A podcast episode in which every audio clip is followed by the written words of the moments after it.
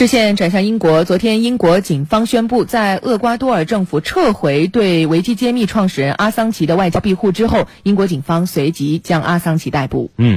2010年阿桑奇创建的维基解密网站公布了大量美国政府的秘密文件，引起了轰动。之后呢，阿桑奇因为涉嫌强奸受到瑞典检方的调查，身处英国的阿桑奇随后遭英方逮捕。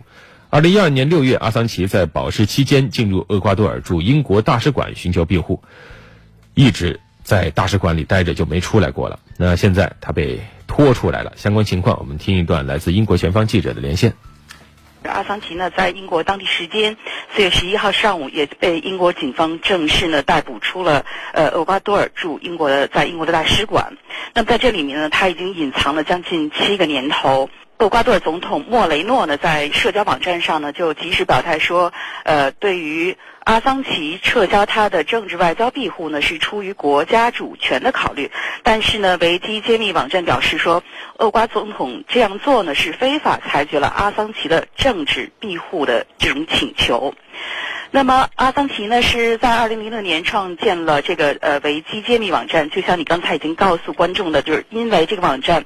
泄露了大量的美国这个机密文件，它这些文件主要是关于阿富汗还有伊拉克战争这些机密文件呢，在社会上在世界上引起了巨大的争议和轰动，美国的国际声誉呢也因此呢遭到了损失。所以呢，在同年的时候，瑞典对于阿桑奇呢就发出逮捕令。那么在这将近7年的时间里呢，实际上呢，阿桑奇曾经多